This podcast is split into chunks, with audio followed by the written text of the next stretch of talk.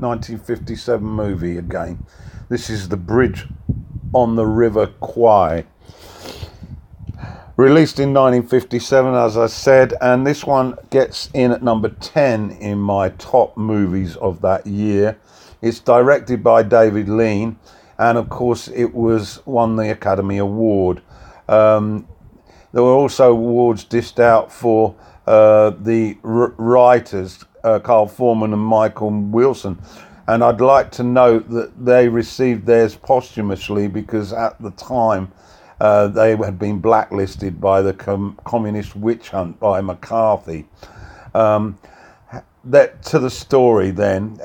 It's a loose portrayal of what happened in World War II in Thailand. It was known then as Siam, when the occupational Japanese forces decided that they were going to build a railway from near the town of Kanchanaburi in Thailand, which is on the River Kwai. They were going to build a railway link into Burma to facilitate their intention to invade Burma and spread their occupation into South Asia.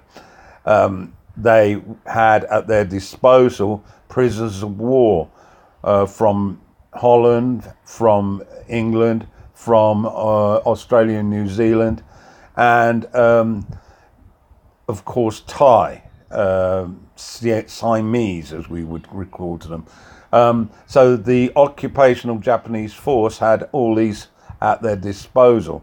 The film is basically in two parts. The first part, we witness the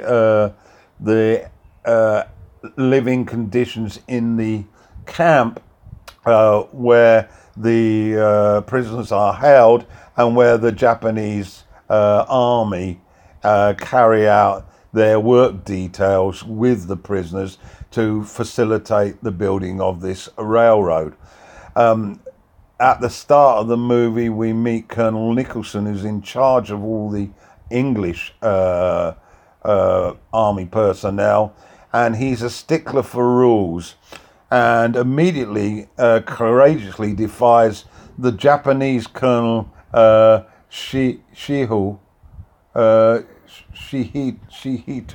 Sorry, I might not have got that pronunciation quite right. Shihito, with regard to the work detail, insisting that under the Geneva Convention, the officers are not required to work. This immediately causes a confrontation which leads to him being put in the oven, which is a small cubicle with a small door where he's put in there in solitary confinement for unbearably long periods of time while the others are out working. The conditions, of course, in this tropical weather are substantial. The heat is exhausting. The incidence of beriberi and malaria is rampant. The conditions are dreadful, and deaths are a daily occurrence. And so we got the picture then of this face-off but between the two colonels, Nicholson and Ceylon, and Nicholson will not relent. He's prepared to die rather than submit to this. And because of the Japanese have a target date to complete this railroad, they are running out of time quickly, and basically they haven't got much of a clue of how to build a bridge because it keeps on collapsing. And so as a result of this, meetings with the colonel by the Japanese colonel, Nicholson slowly erodes the control from the Japanese to the point where he eventually is released from the oven and is involved in practical operations to build the bridge, which is somewhat unrealistic, but he appears to be helpful and compliant with the Japanese goal of completing this bridge. There are some amusing incidents early on. The whistling of the British troops as they march into the camp common ground, I found particularly interesting.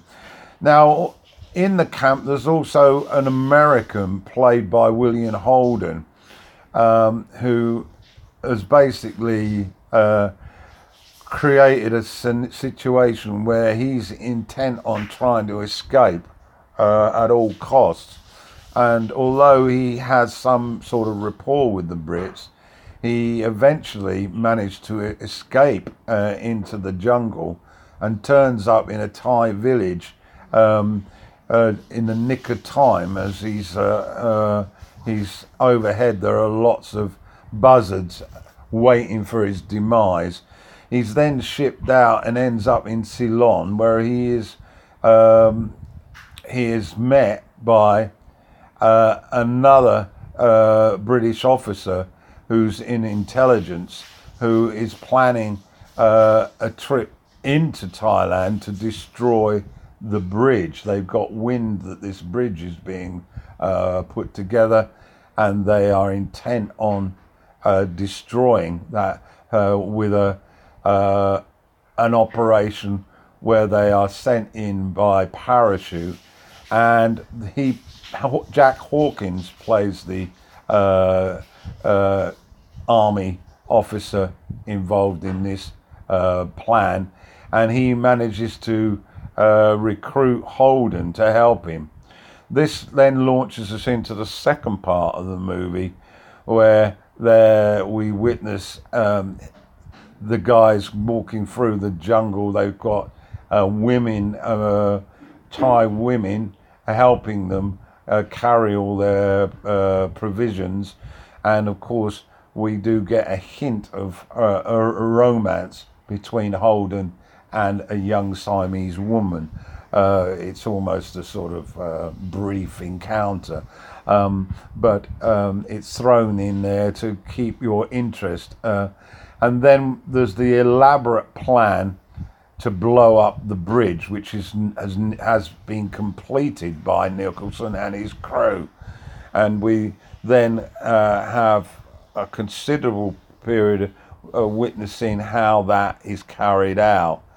And it's, to say the least, unbelievable how they managed to explode this bridge at exactly the time that a train is crossing it.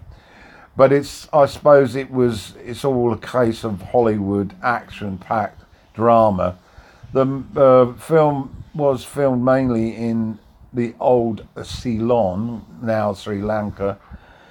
It has its moments. Guinness is superb as the typical stiff upper lip army officer, and Holden is the opposite, erratic and impulsive, but very amenable. So there we have it, The Bridge on the River Kwai, 1957, and as I said, it sneaked into my top 10 at number 10.